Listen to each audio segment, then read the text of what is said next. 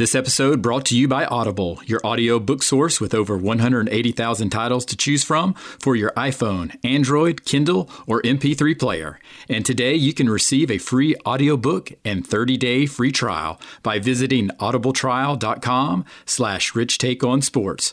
So don't wait. That's audibletrial.com/richtakeonsports for your free audiobook and 30-day free trial. Listen to your audiobook anywhere, anytime. Taking sports to another level. Welcome to Rich Take on Sports, the sports podcast with life. Exploring the latest headlines and going behind the scenes with in-depth interviews, hearing personal stories and the impact of sports in their lives.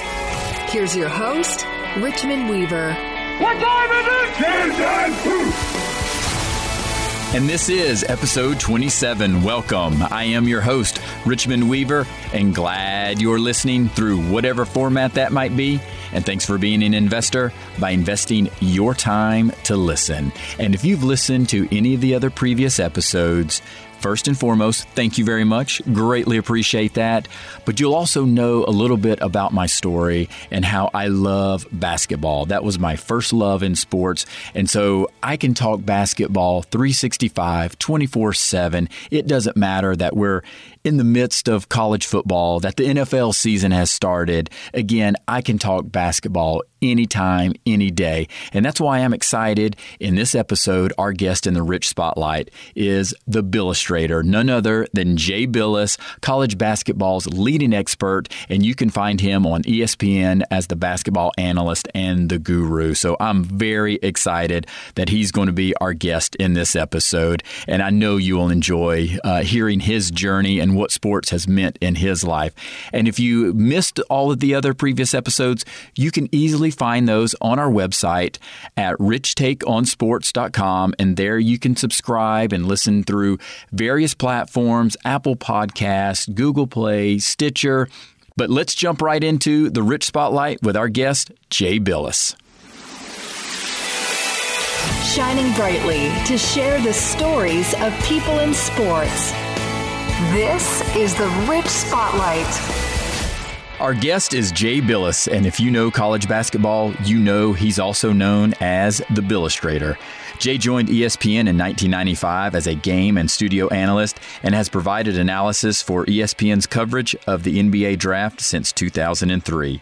He's been nominated for multiple Emmys, and Sports Illustrated has twice named him Best College Basketball Analyst. Now, Jay is a Duke Blue Devil through and through, playing for Coach K from 1982 to 1986, and also served as an assistant coach, winning back-to-back titles in 1991 and 1992. And I was able to catch up with Jay shortly after he wrapped up his time with the ESPN Marathon Fantasy Football Draft, and I was curious how much he prepared. Did he prepare more for the fantasy football draft or his prep for the NBA draft?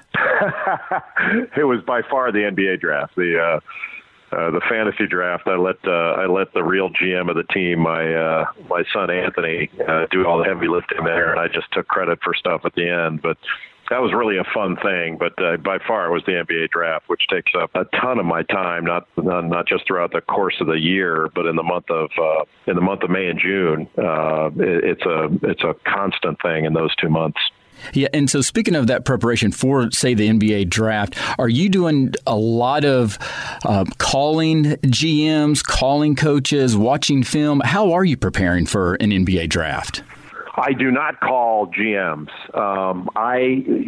From the very beginning, and this has been since 2003, I think was my first draft with ESPN when we got the NBA. I told ESPN that I would love to be involved in it when they asked me to do it, but I didn't want to do mock drafts. Like, I didn't want to be calling, all my friends in the NBA saying, "Hey, what are you thinking?" and all this stuff, and putting my friends in a position to lie to me, because they don't want to tip their hand as to what they're doing. So all the things I do are my own evaluations of players. And obviously I talk to people throughout the course of the year, but I don't do it in May or June. If I haven't figured out whether the kid can play or not, I'm not going to figure it out in June. I've already done all my homework, and really in May and June, it's a question of me compiling it and getting everything in a digestible form so that I can, I can pivot during the draft and I don't have to look at a bunch of paper and I have everything, at the forefront of my mind and at my command, hopefully. But I'm not saying, hey, what are you thinking about this guy and your decision between this guy and this guy? I'm not messing with that stuff. It's more just what I see in the scouting that I do when I'm doing games, when I'm in practices, the film that I watch, and I do watch a lot of that. It's just like I would in trying to determine who I think the best teams are in college basketball, who the best players are. I'm not calling my friends and asking them what they think. It's what I think. And now some of the things that you also have to prepare for, just on a funny side, is your whole I got to go to work tweet that you have with Young Jeezy. So what's the pressure like these days to having to keep up with that? It's not pressure. It's just all fun. So the only pressure is when I'm on the West Coast and I've got to get up even earlier. That's a little more difficult because I grew up in California and spend a fair amount of time there still.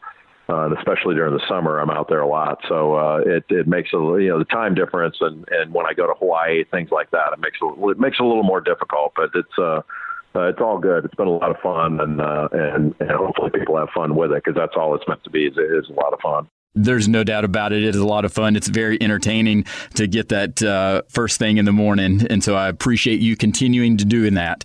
Now, speaking of growing up in California, so let's step back. And what was it about sports that drew you to sports? I think I became involved in sports because my brother was a great athlete growing up. I've got an older brother, 7 years older than I am, Dave Bilas, and he was a standout at everything he did. And I really idolized him growing up. I'm second in line in our family of four kids. And so my brother, his athletic feats were something I wanted to emulate. I always wanted to be considered as good as he was. And, he was a great baseball player and a great golfer and played basketball growing up. And so I gravitated more towards basketball and baseball as a kid. And it was always kind of my goal. I remember when I was a kid, my brother and I shared a room, and he must have had 100 trophies in there. And when friends of my parents would come over and they might take a look in his room, and they would always marvel at how many trophies he had earned. And that was a big goal of mine growing up, was I was going to have as many trophies as my brother. So that was a real motivation for me. And I think my mom wanted me to play sports, just get me out of the house so she didn't have to deal with me. I started in basketball because my mom read in the local paper that there were tryouts for the local basketball league. And so she drove me up to the high school, dropped me off, and I tried out for the league. And I wound up making what they call a conference team, which is a travel team at the time. So my first exposure to team basketball was playing on a travel squad. And we played probably 50 games a year all over Southern California.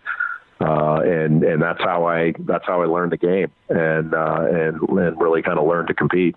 What about the baseball side? And how did you make the decision that eventually going to focus on basketball if you enjoyed baseball so much? Well, it wasn't really my decision. I played baseball.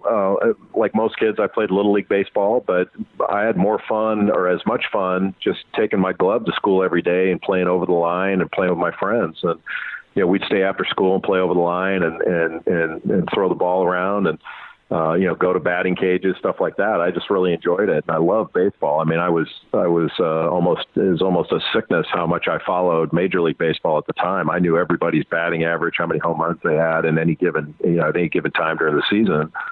I quit doing that when I was in college because I just couldn't keep up with it anymore. But when I got to high school, I decided I wanted to play baseball in addition to basketball, but even back then, coaches were pretty territorial, and I got the idea pretty quickly that if I played baseball, it was not going to make my basketball coach very happy. And if I had to do it over again, I'd probably look at it a little differently. I'd probably be mature enough, hopefully, to say, hey, what's my basketball coach going to do? He's got to play me. I'm one of the best players in the state. He's going to play me, so I should play baseball if I feel like it. But, you were kind of insecure at the time and, your coach's opinion was important to you. So I did what my coach wanted me to do and I quit. And, but it was probably, you know, I don't think a lot about regretting it that much. I just enjoyed baseball so much that there didn't seem like any reason to quit. But you know, I loved basketball, and I knew that was what I was going to spend my future on. But just because you're going to do one thing doesn't mean you should give up another, and or you're better at one thing doesn't mean you shouldn't do another. I think most kids today, and it's not their fault; it's our fault. But they're asked to specialize, and you know, as a result of it, I don't think they have as much fun. If you're good at it, you're going to go on to play at the next level anyway, whether you play another sport. It's not like specializing is going to make you that much better. It just doesn't. And then we're seeing a ton of what they call repetitive stress injuries, because these younger kids are doing the same thing over and over and over again without having any change in their routine. And so it's become a health issue, playing one sport at the intensity they do without, using different muscles and skills in other sports like used to be expected. Yeah. Now, you had mentioned, this travel basketball team that you were on. So when you get into high school, were you still involved in a travel basketball team? And was it anything like what we see today, what you're describing? No, I was not. I played a little bit of what they call AAU basketball. I played on a team was run out of Orange County. It was coached by a guy named Gary McKnight, who's the head coach at Mater Dei High School, one of the best coaches in California high school basketball history. But we only played, dozen games a summer, maybe 20 at the most. We played in a couple of tournaments. They used to have something called the BCI that we played in Las Vegas and Provo, Utah. And we played some games around Southern California, but it wasn't like today where you're spending the whole summer on the road playing in Orlando and Dallas and Atlanta and Vegas and all these different places. So it was totally different. I mean, I went to Rolling Hills High School in Southern California, and every summer we were expected to go to summer school, and we took physical education, and we practiced during our phys ed classes. And then played in a couple of summer league games at Long Beach City College or Cal State LA or things like that.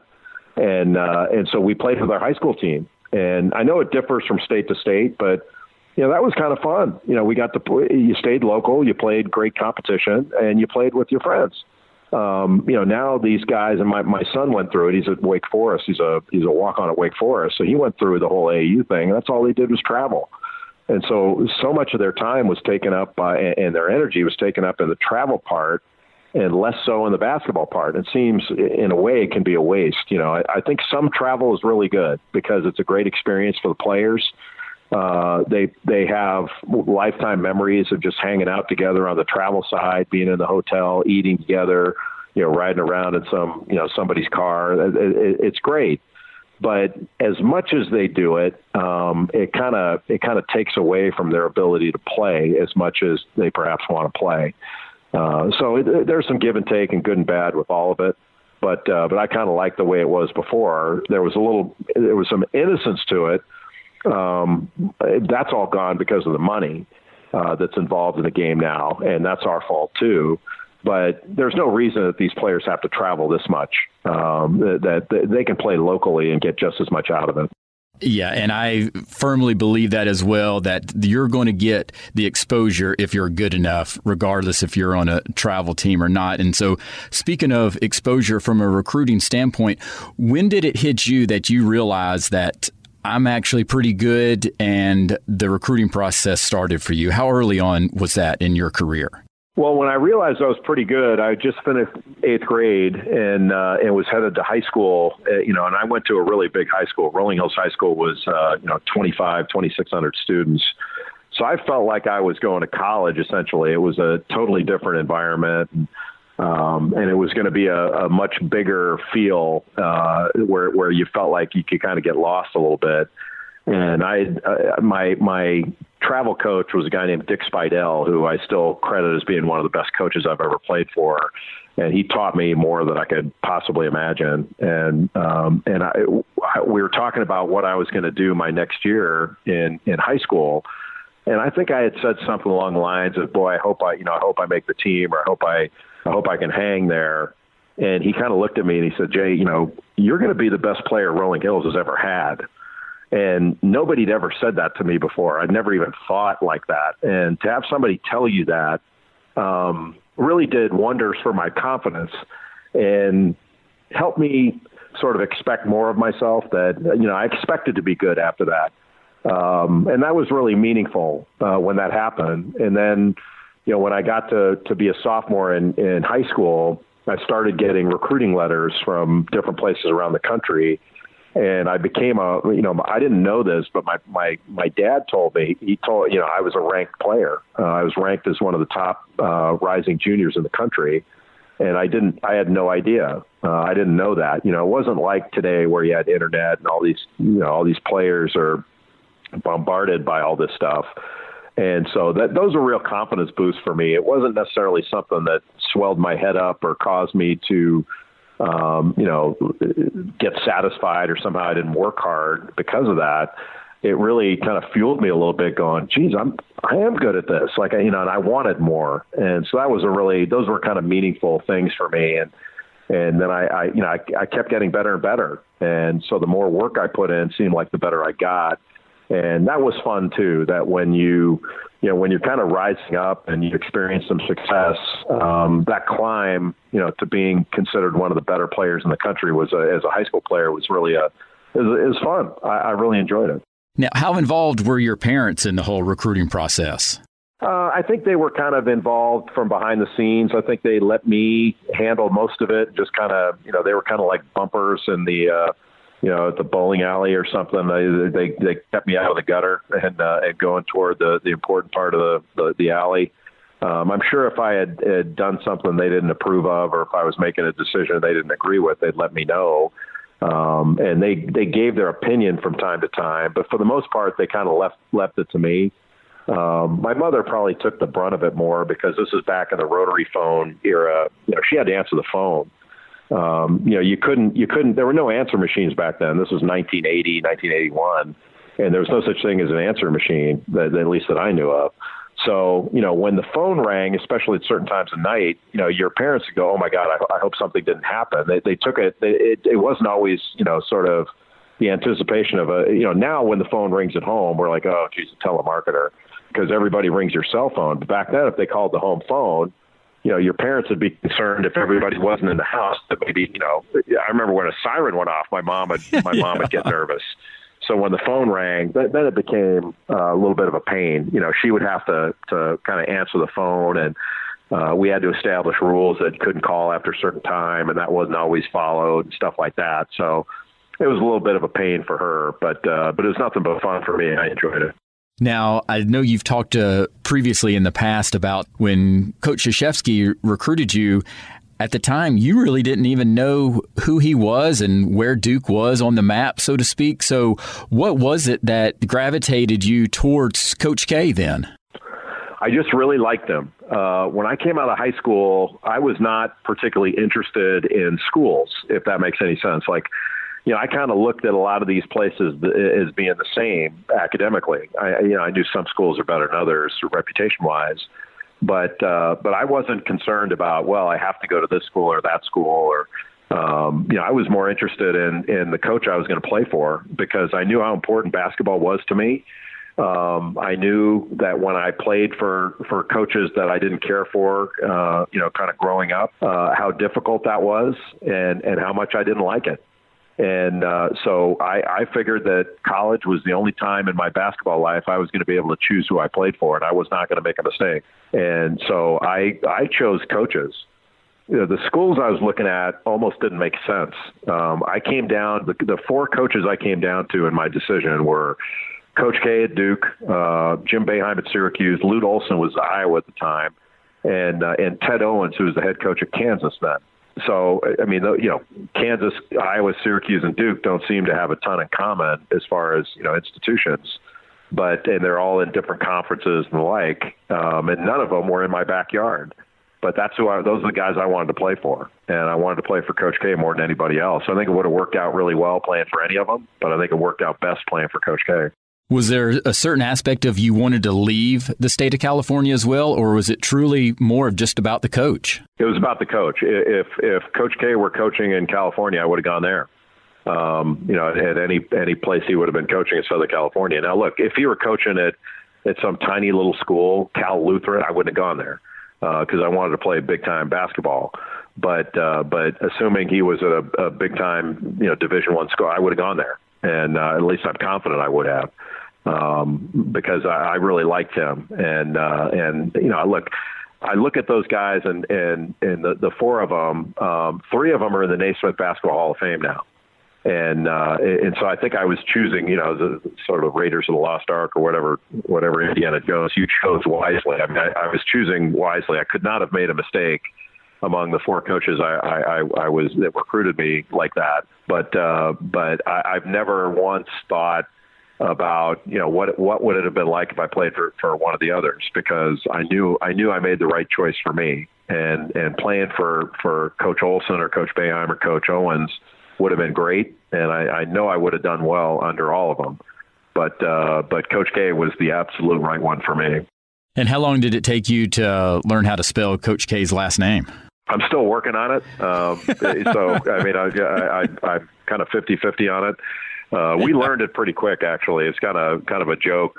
We actually got asked it at the Final Four, and I think all of us kind of nailed it. But you kind of had to figure that out pretty quick in the recruiting process. For sure. Now, how was the transition going from the West Coast to the East Coast? Was that difficult?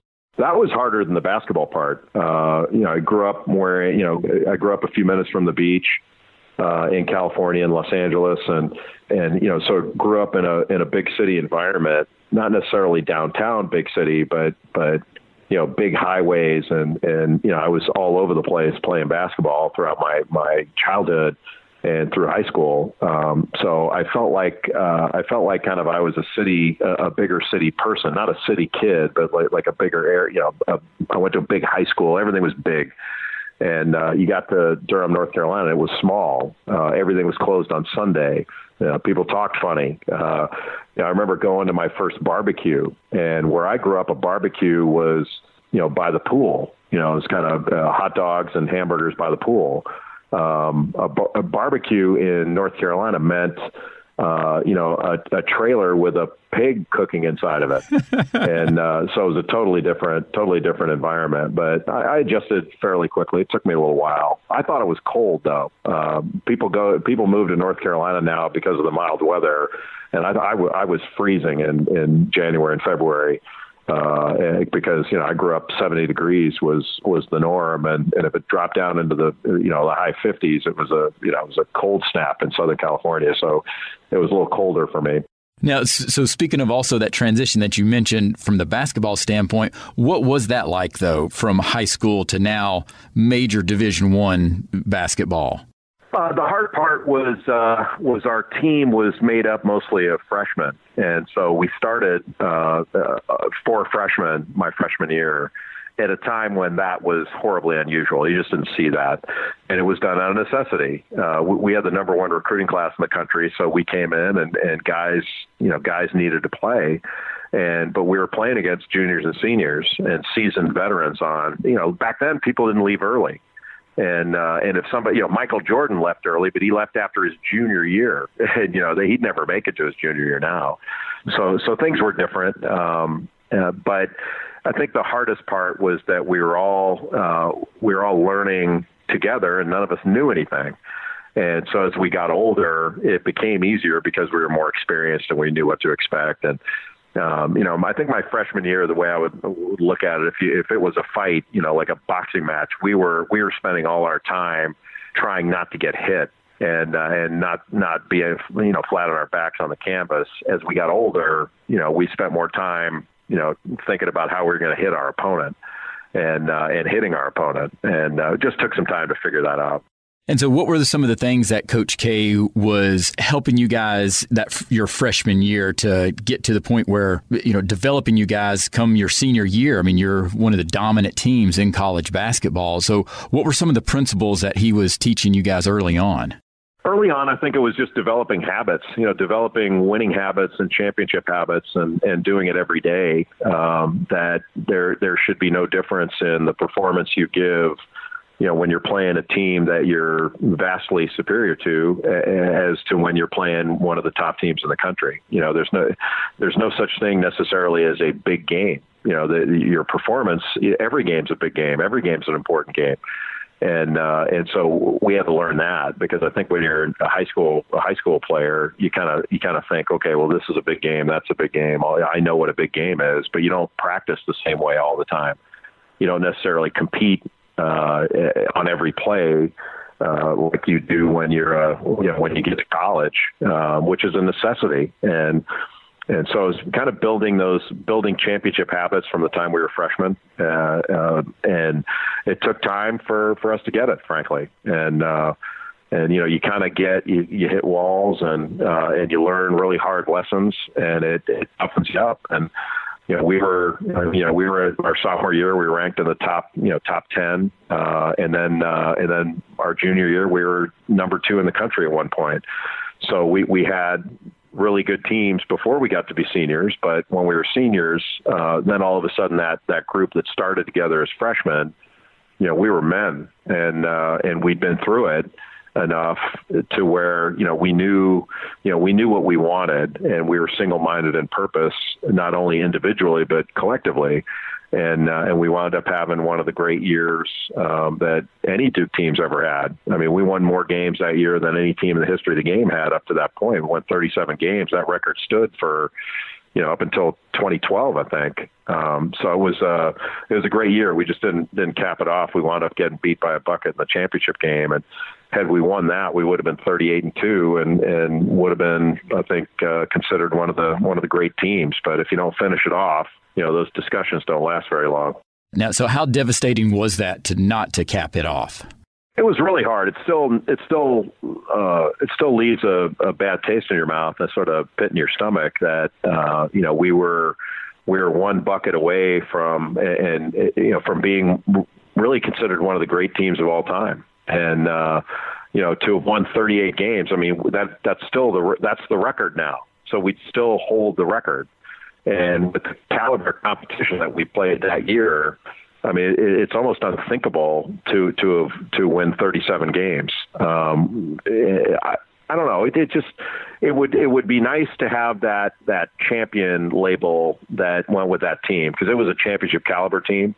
Look, whether we won that game or not, we're the same team. But you know how it is in our society. I mean, if you don't have the championship that goes with it, then people can take shots at it, and I get it. That's the way it is. But it ate at us pretty heavy right afterwards, and it's really kind of never gone away. And even I was a part of I was a grad assistant on a couple of championship teams, Coach K's first 2 title teams at Duke in '91 and '92. And I know some of the Duke players. We talked about it afterwards. Tommy Amaker was a teammate of mine. We talked about it that. It's not the same. Winning one as a player is not the same as winning one as a coach. So it kind of never goes away. Yeah. So what's the difference then? Well, as a player, you're the one that's responsible for it. As a coach, you're kind of an orchestrator. And I think it's the same thing as what's it like being a conductor versus being somebody who plays in the orchestra. Like you're making the music out there, and you only have a few opportunities. So as a player, it's probably less for guys now, but as a player, you've got four chances. As a coach, you got 40, and that's the funny part. Like, it's not physically taxing to coach. It may be emotionally taxing, but it's not physically taxing. So, you can coach all day. You can't play all day. And, you have it takes a lot out of you physically to play. It's nowhere near the physical challenge as a coach. I think it's a way, to me, look, it's way more meaningful to do it as a player, but not to say it's not meaningful to do it as a coach. It's incredibly meaningful, but it's far more meaningful to do it as a player. I can understand that. So speaking of that graduate assistant, you're in coaching, but made the decision of, when you received your law degree while you're a grad assistant at Duke, that it was going to be a better fit for your family to go practice law. So how was that decision? Was it a difficult decision to walk away from basketball? A little bit, but it was the right thing for us. And so, on one level, I kind of thought, well, it's the right thing for me to do. And it's a we decision, not a me decision. Then afterwards I thought, well, maybe it was the right decision, because if I give it up this easily, I think the truth is I wanted my wife and our family to be happy more than I wanted to be a coach. And, you know, when you, I think anytime you get into coaching, it's not just on the coach, it's on the whole family. It's a sacrifice the whole family makes. That's probably true of more professions than just coaching, but it's not as profound of a commitment as the military, but it's not the only thing. But I just felt like it wasn't right. If my wife wasn't all in with it, if it wasn't something that we were both committed to, it wasn't the right thing to do. And we didn't want to move around a lot. And coaching, if you're going to coach, it dictates that you're gonna have to move a lot. And it's rare that coaches can be in one place to watch their kids grow up. It's really rare. And so we didn't want that. And so we decided against it. And I knew I could do other things and did. They may not be as satisfying in the way sports was, but it's awfully satisfying. And I have a great time doing what I'm doing. I don't have skin in the game when I go to a game. There's not a winner and a loser in my job.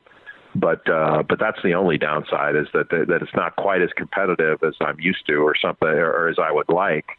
But if that's the worst thing you can say about it, then I got a pretty good gig here. And so then describe how, after leaving basketball, you evolve into a full-time basketball broadcaster. You know, it's funny. I never really left basketball because I was broadcasting the year after I left Duke as grad assistant there. I was there 3 years, and then the following year I'd taken I was practicing law full time in Charlotte with Moore and Van Allen, and then I got an offer to do basketball games on the radio.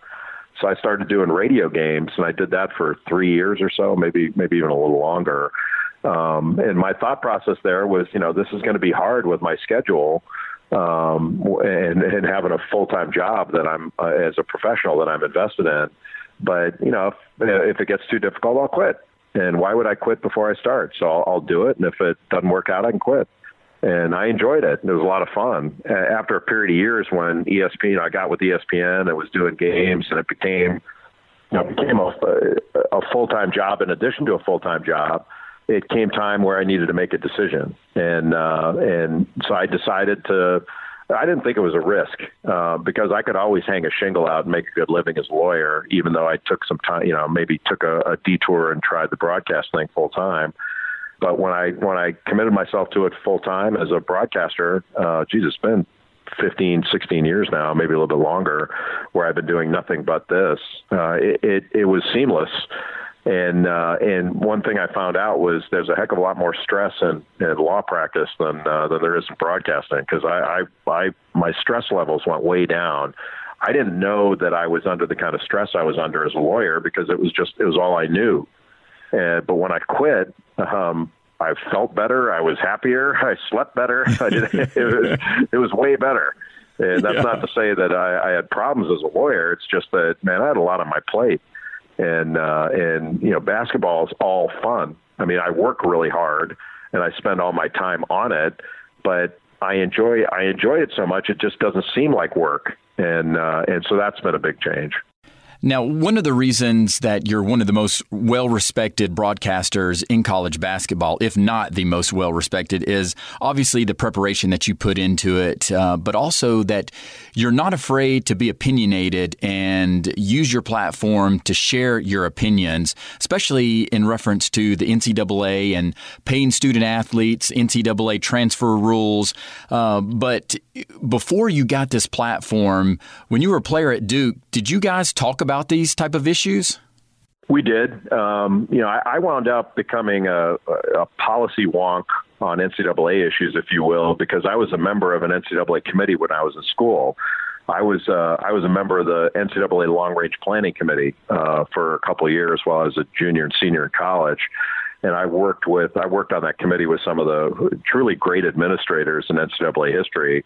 You know, Bill Flynn from Boston College and Wayne Duke, who was the commissioner of the Big Ten, and Dick Perry from Southern Cal, a whole bunch I could and should mention. And I saw things that I didn't like in the way NCAA policy was formulated and the premises on which decisions were made, which I felt were incorrect.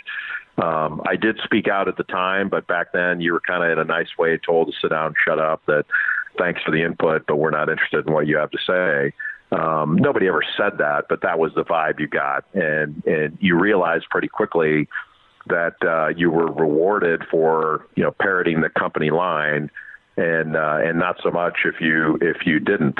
And so, you know, I wasn't an idiot. I didn't say what I was supposed to at the time, but when I did bring up things, they got shot down pretty quickly. And so we as players did discuss it. It didn't dominate our thoughts because we were busy, and there was nothing we could do about it. But there were conversations. I mean, there was a guy named Dick DiVenzio back then, who passed away several years ago, who was a point guard at Duke in the 60s or 70s, excuse me. And he was one of the first advocates of players getting paid and how kind of unfair it was that players were being used to generate revenue, but yet if they took a sandwich, they were ineligible. And I remember him having a discussion with me about, you know, what would be our interest in the idea of boycotting the NCAA tournament or boycotting the Final Four. And I remember my response to him was, well, let's talk about this next year. You know, I was a senior. What the hell, we're going to do it then. We'd work to get there. Now all of a sudden we're going to walk out. But, you know, I was a younger kid at the time. I don't think I would do it now because but I would be more open to some sort of protest or boycott during the season. And I do think now it's doable more than ever without disrupting play, but disrupting the commerce behind the play. Like you could easily in basketball go out to center court right as one of these games is about to start during the regular season, shake hands with your opponent, and everybody walk into the practice facility next door and then just play there. And they wouldn't be able to televise it, and none of the fans would be able to get in, but you could still play the game and have it count. And that's where the players could really do something that would show their economic power without them having to say, well, we're not playing. You could still play. And that way nobody could say, well, they're not playing. Or, yeah, we're playing. We're just playing where we want to play. And sorry that the TV cameras and the fans can't get in, but we're not party to your contracts. And you've said so in federal court. They could do that easily and make their point. And do you foresee that could happen in the near future? I don't know. I wouldn't say near future. I mean, it's more likely to happen in basketball because there are fewer moving parts. And, you know, basketball, the players are a little bit more independent thinkers. You know, football is more of a military mentality, and the coaches have a lot more power over the players than they do in basketball. And you can tell that just by a few years ago, there was a little bit of a movement in college football where they had something called All Players United. So players wrote APU on their tape or maybe a headband or something like that. And the football players got chastised by their coaches over it. Sort of, if we're going to do something, we need to do it as a team and all that stuff. And so they got hammered for that. And so there's a lot of disincentives for players to do anything in football. I think basketball is a little more sort of independent-minded. And that's not to take a shot at football players. It's just sort of the nature of the game. Like football coaches are far more rigid in their thinking than basketball coaches are. Maybe that's because they're in charge of, you know, 80 guys instead of 15. But I think they're far more independent on the basketball side. So now one of the things that I consistently hear once these topics come up is that, Jay Bilas is complaining about how unfair it is for the student athletes. But is that actually the case? You know, to me, when I look at, you know, I don't go to basketball games, you know, looking around as I'm about to go on the air thinking, oh, my God, this is so horribly unfair. I mean, you know, I enjoy the competition for what it is. But when it's time to talk about policy, there's no escaping it. That this is a multi-billion-dollar business, and it's not like Ed McMahon just knocked on the NCAA's door and handed them a check for billions of dollars, and they were like, oh, my God, this just fell into our lap. All the decisions that have been made on the NCAA level, and I don't mean the office in Indianapolis, I mean all the institutions and all the conferences, they've built this business up intentionally and methodically over the years, and have been seeking out these revenue streams and selling these players to television year after year after year. And so to me, if the players are old enough to sell for billions of dollars, they're old enough to participate in the business. And that's not to say that they have to be paid or they, quote unquote, should be paid, but each institution should be allowed to pay if they want to. Just like, you know, schools don't have to give scholarships if they don't want to. They do, but because the market dictates that they should, but they don't have to. And they don't have to pay any of their employees. They don't have to pay their coaches millions of dollars if they don't want to. They make those decisions on their own. And they know exactly who to pay, and they know exactly how much. And, you know, all these schools have 20, 30,000 employees each. You know, they don't sit there wringing their hands going, well, do we pay everyone the same? Or you know, all these people work really hard. Do we pay the landscapers the same as we pay the professors? Do we pay the professors the same as we pay the basketball coach? Do we pay the assistant coach in lacrosse the same as we pay the head coach in football? They don't do that. And so these ideas that the idea that they can't sort of compensate the players fairly and figure it out is a lie. They know exactly who to recruit. And they know exactly who to put in the game when they need to win. So they know who to pay. And if they want to pay, I think they should be allowed to. And that's really the issue, is the cartel restriction industry-wide against paying. That's the problem. It's not, you know, hey, Wichita State, how much will you pay? They can figure that out on their own. They don't need anybody's help to do that. But they need the restriction taken away. And this amateurism thing, Richmond, is totally meaningless. Like, amateurism doesn't do anything for anyone. It doesn't make the players better. It doesn't make them better people. It doesn't make them better students. It doesn't make them better athletes. It doesn't mean they love the game more. That's one of the great fallacies of all time. You know, I didn't love basketball because I was an amateur. I loved basketball when I was a pro. I loved it. I love it now when I'm paid. I've loved it forever. You know, money and love of the game are not mutually exclusive. So it's just a made up deal. That's it's a remnant of the old sort of amateurism, which, you know, if you go back to, you know, old England where amateurism really took hold, all that was the moneyed elite did not want to compete against the common man. And the only way to eliminate the common man from competition was to make it amateur. And so, therefore, they couldn't afford to play against the wealthy, handlebar, mustachioed men that played tennis at Wimbledon and all that stuff, and ran in the Olympics. That's all it was, and that's all it was in college sports when amateurism came in. It was just the Ivy League elites did not want to play against the common man, and now it's about money. And I don't think that's right. Yeah, and I agree with you. You know, when I was getting into coaching, it used to drive me crazy, just the whole aspect of the restricted earnings coach. I just thought that was absurd at the time. Now, I know that has obviously been changed and through the help of the court system, and I'm hoping something will happen for the athletes because I'm all about the free market. So I agree with you from that standpoint, and I don't think it's going to be this unbelievable Pandora's box is opened up and all of a sudden it's the wild, wild west. I just don't see that happening. And so what's your thoughts on, will it be a just mutiny happens if athletes get paid? No, I mean, to the extent there is a Pandora's box, it's already been opened. You know, I mean, it's a multi-billion-dollar business. And the idea somehow that the entire industry teeters upon athletes being unpaid is so laughable. It's absurd.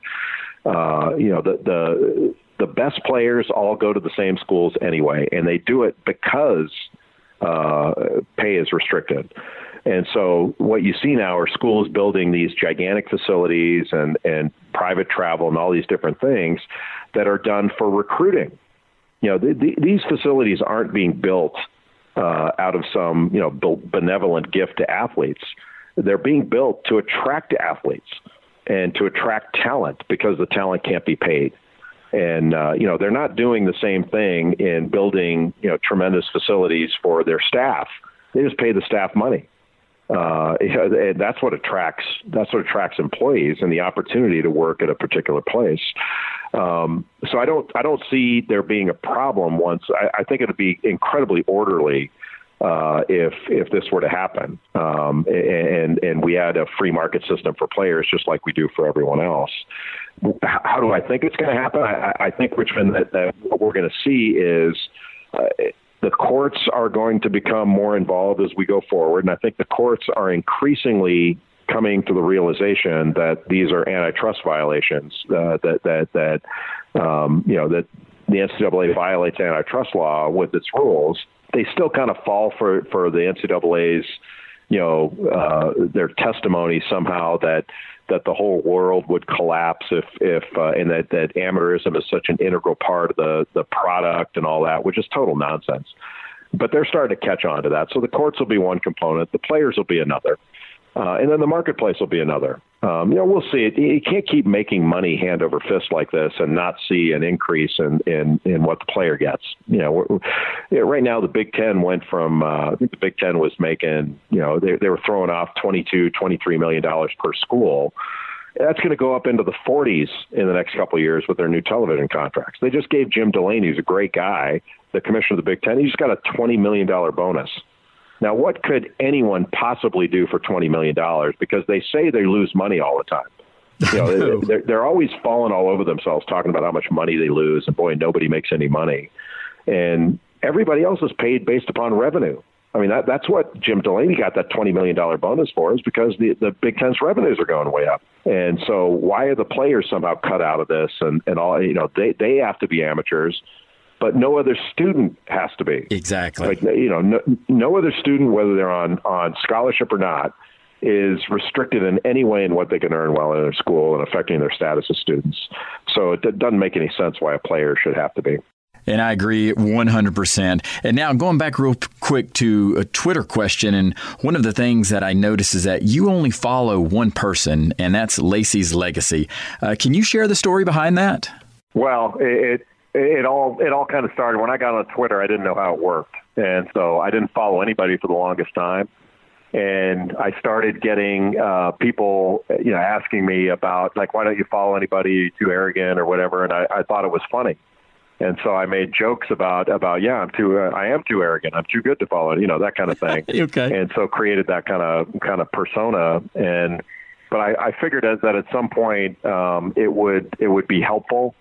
Because I'm on Twitter all the time and I read everybody and all that stuff, but I just don't follow it. I don't follow people on my Twitter feed, my main Twitter feed. So, but I thought, at some point maybe the goodwill that you've built up by following nobody, or the controversy or whatever you want to call it. And there was a young girl named Lacey Holdsworth who passed away a couple of years ago. She was a Michigan State fan, and got to know her story a little bit, and I started following her, and that was what it was used for, and I've been following her ever since, and that's my only follow. I figured you were intentional about that one follow, and I do remember Lacey's story, and that is a great cause for sure. And I know you've also been impacted by a lot of people throughout your life, Jay, but it all started with sports. So can you sum up what sports has meant in your life? Well, it's been everything. It's something that I was really interested in. So I don't necessarily think sports is the only thing. It's just the primary thing. I mean, I had great teachers in junior high school, that helped me sort of reach for my best in whatever I was doing. So I understood sort of basketball and sports more than anything, that I got an immediate result from that. But I learned to apply those lessons in everything. And I had some great teachers. I had a drama teacher named Billy Kramer, who probably taught me as much as any coach did about expecting the most from myself and how to concentrate on what I was doing while I was doing it, and put other things out of my mind that were taking away my concentration, my energy on what was in front of me. So it's just sports was the primary thing, and it was the thing that people relate to more than anything. But I was fortunate that I had so many great teachers that really helped me to apply those things in areas that I might not have thought were as important to me, but turned out to be equally as important to me in their impact on my life later on. Makes perfect sense. And now, what about some words of wisdom that you'd like to share? Any phrases, quotes, mottos that have been impactful in your life?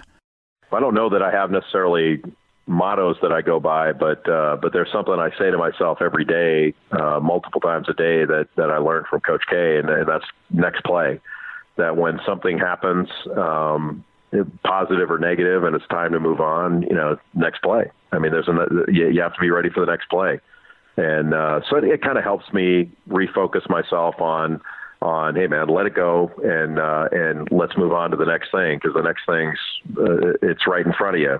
and what I'm worrying about's in the past, and I need to let that go and concentrate on the next play. So I say that to myself multiple times a day, and it's always been of great help to me.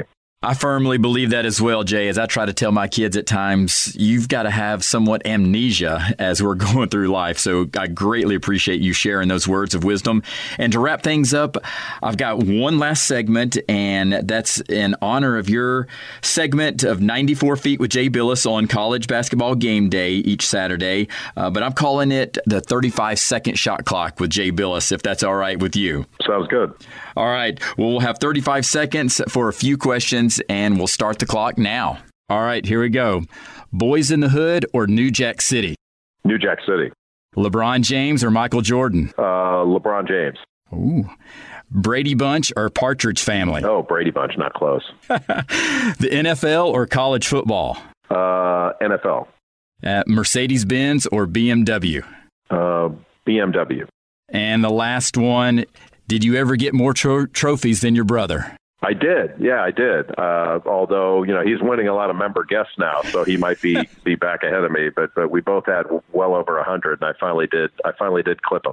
Oh, fantastic. And what's next on the horizon for you, Jay? Just basketball season. You know, it's coming up, and I can't wait to start again. When the leaves start to turn, that's when I know it's time. And I always can't wait. Every new year brings even more fun than the year before. So the older I get, the more I enjoy what I do. So I can't wait for another year.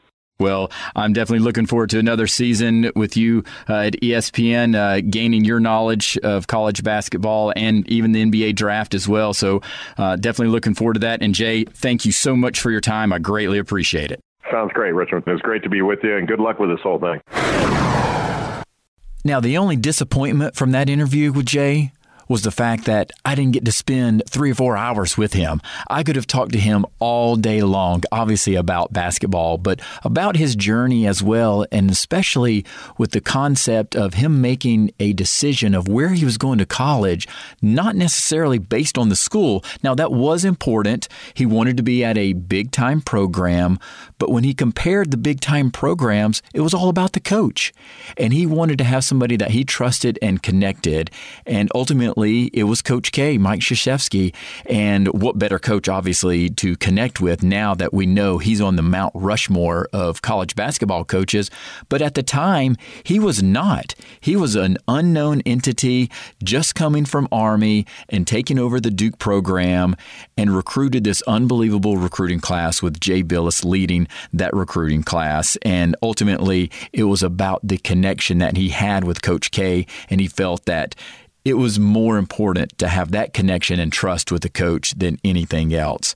And then obviously the whole NCAA rules, regulations, his opinions regarding that, I'm in firm belief with a lot of what he says, and do believe in the free market. So I value his opinions. I've got my own opinions, and they actually overlap each other, because I do feel the same as Jay, is that it's a free market. No other student has to be under these type of restrictions. Any other student on scholarship can leave whenever they want to. They can earn money in any capacity that they want to. And I think the student athlete should be the same way. So it's going to be interesting to see how this progresses over the years, and if it truly gets into the court systems from an antitrust regulation, and what that will look like for these student athletes in the next 10 to 15 years. I definitely think there's going to be some changes. What that looks like, I don't know 100%. But I know one thing. Jay Bilas will be one of the leading voices out there sharing his opinions and making sure that everybody is fully aware and has all of the knowledge out there, because he is a wealth of knowledge from that standpoint. And for all of you out there that don't know, Jay is also a New York Times best-selling author as well. Back in 2014, he published a book called Toughness: Developing True Strength on and Off the Court. And it's talking about not just toughness necessarily from a sports perspective, but just in general from a life perspective, because toughness has obviously been very hard to define, and he examines this misconception of what the definition of toughness is, and it's a great read.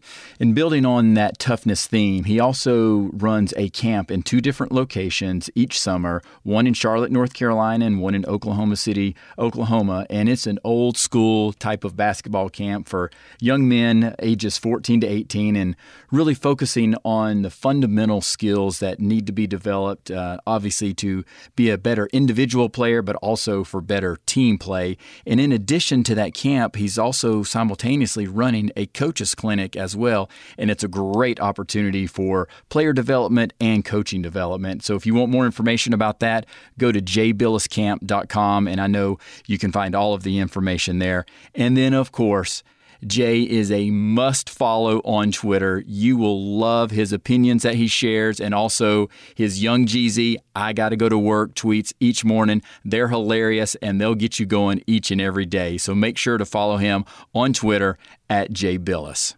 Now, let's move on and wrap this episode up with the weekly Words of Wisdom. Keeping encouragement and motivation rich. Keeping encouragement and motivation rich. Let's explore the weekly Words of Wisdom. For this episode, our Words of Wisdom are going to come from another Duke Blue Devil, and that is Coach Mike Krzyzewski. And he's talking about just the qualities that make a team great, and it's obviously principles that he has believed in from day one, and probably one of the reasons that it attracted Jay to Coach K initially. And his quote is, "There are five fundamental qualities that make every team great: communication, trust, collective responsibility, caring, and pride. I like to think of each as a separate finger on the fist. Any one individually is important, but all of them together are unbeatable."